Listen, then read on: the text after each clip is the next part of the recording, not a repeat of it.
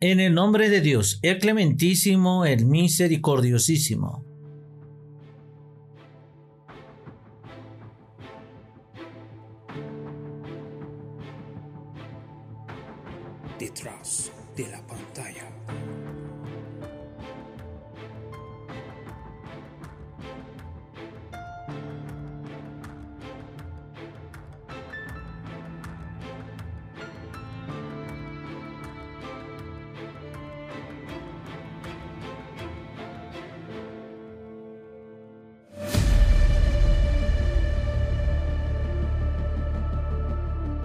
Estimada audiencia, bienvenidos a Segundo Paso. Hoy en Detrás de la pantalla estaremos conociendo los pormenores de la película Cinema Paradiso, la magia del cine. Sean cordialmente bienvenidos.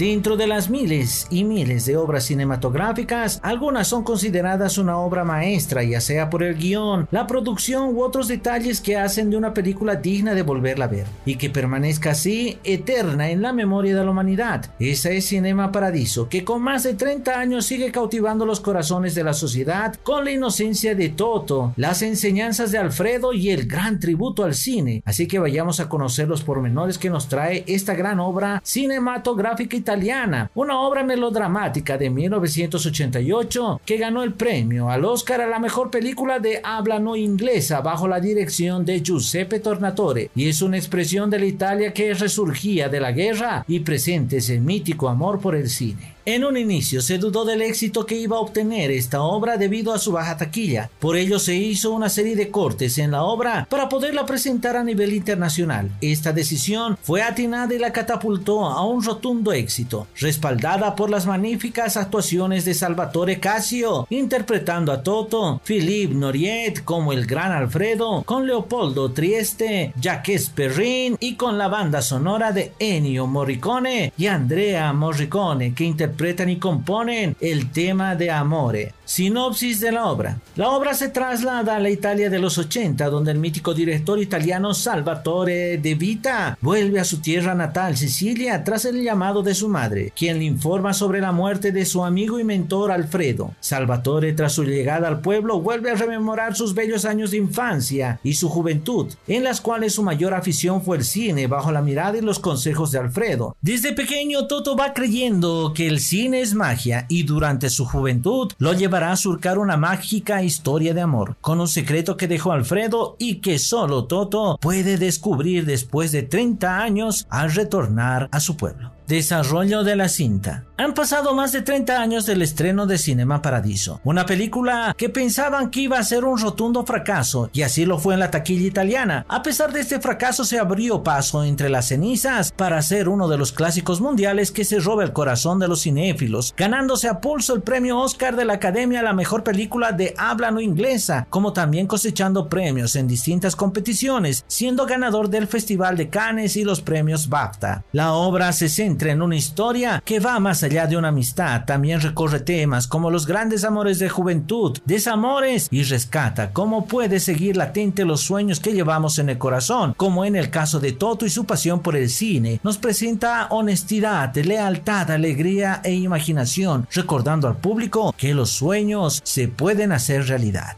La excelente dirección de Tornatore nos lleva a conocer la otra cara de Italia, aquella llena de bosques, montañas y un pueblo que salía de la época de la Segunda Guerra Mundial, el pueblo de Italia que fue sacudida por bombardeos y cegó la vida de miles de seres inocentes, así que es uno de estos pueblos italianos como Giancarlo, donde llega el cine como regalo de la posguerra y se ve la afición de los lugareños que noche tras noche recurren al cinema paradiso para dejar de lado los problemas y las penas que los afligen y tienen un momento de alegría, de buen humor, de magia con distintas películas que son proyectadas por Alfredo y en medio de todo el tumulto surge un niño como Totó con una pasión sin igual por el cine. Lo cautivadora de esta obra es la amistad entre Alfredo y Totó, que se conocen en el Cinema Paradiso donde trabaja Alfredo, un hombre de avanzada edad que es operador del proyector de cintas, un ser algo solitario y evasivo con la gente, que solo desde la cabina observa el comportamiento de la gente que va conociendo el mundo por medio de la magia del cine. Por otro lado está Totó, un niño que pierde a su padre a causa de la guerra, que para ayudar a su madre en su tiempo libre ejerce como monaguillo de la iglesia, pero su pasión innata es el cine pues desde que el Cinema Paradiso abrió sus puertas, Totó vive y siente la magia del cine, deseando conocer cada pormenor de la elaboración y la proyección de una película. No cabe duda que ambos personajes estaban destinados a compartir momentos gratos, llegando a entablar más que una amistad, siendo Alfredo el padre que perdió Totó y para Alfredo siendo Totó el hijo que nunca pudo tener. Su amor por el cine afianza esta amistad. La tragedia no está ausente en esta obra, pues si bien la amistad entre Totó y Alfredo se consolida, su relación se ve a prueba tras el incendio del Cinema Paradiso, ya que por aquel entonces el celuloide era difícil de manipular y se corría el riesgo de que si se calentaba podría causar un incendio. Tras la quema del celuloide y la falta de agua en la sala, este empieza a arder en fuego. Toto al ver que su amigo estaba en medio del incendio corre a salvarle la vida a pesar de su corta edad y el peso. Así logra sacar a Alfredo del incendio, pero este queda ciego permanentemente costantemente. Tras este accidente y al ver que el pueblo estaba sin su mayor entretenimiento, uno de los lugareños que se había sacado la lotería decide invertir en un nuevo Cinema Paradiso, siendo Totó con permiso de su madre el nuevo operador del celuloide, pues Alfredo le había brindado todo su conocimiento para que él pueda conocer cada pormenor de este aparato y del cine. Pasan los años y Toto llega a ser un joven simpático, responsable y con grandes ganas de comerse al mundo. Por ello, Alfredo sigue a su lado aconsejándole lo bueno deseando que el joven Toto pueda ser alguien grande, alguien que Alfredo deseó ser, pero por vivir en medio del pueblo y de la guerra no pudo cumplir sus sueños. En un momento donde todo parecía perfecto, Toto conoce a su primer amor, Elena, con quien vive y conoce nuevas facetas de la vida, momentos tiernos y amargos y cómo se imponen las clases sociales en la relación, pues no quieren que se establezca una relación entre Elena y Toto, ya que Elena es hija de un banquero adinerado y Toto es pobre y el proyector del cinema Paradiso. Por ello, la familia de Elena se muda y Toto es reclutado al servicio militar a pesar de que el joven soldado escribe y llama en reiteradas ocasiones a su eterno amor, no logra obtener una respuesta. En su desesperación al salir del ejército, vuelve al pueblo con la noticia de que su amada se ha ido, pero el viejo Alfredo aún lo espera y en medio de la melancolía de Toto le brinda el consejo más importante de su vida, el cual es que deje el pueblo y luche por sus sueños, con todo su corazón sin mirar atrás y jamás volver. Tras escuchar ello, Toto y Alfredo se abrazan fuertemente y entre lágrimas promete hacer lo que Alfredo le ha pedido y por ello Toto se embarca en un tren para no volver.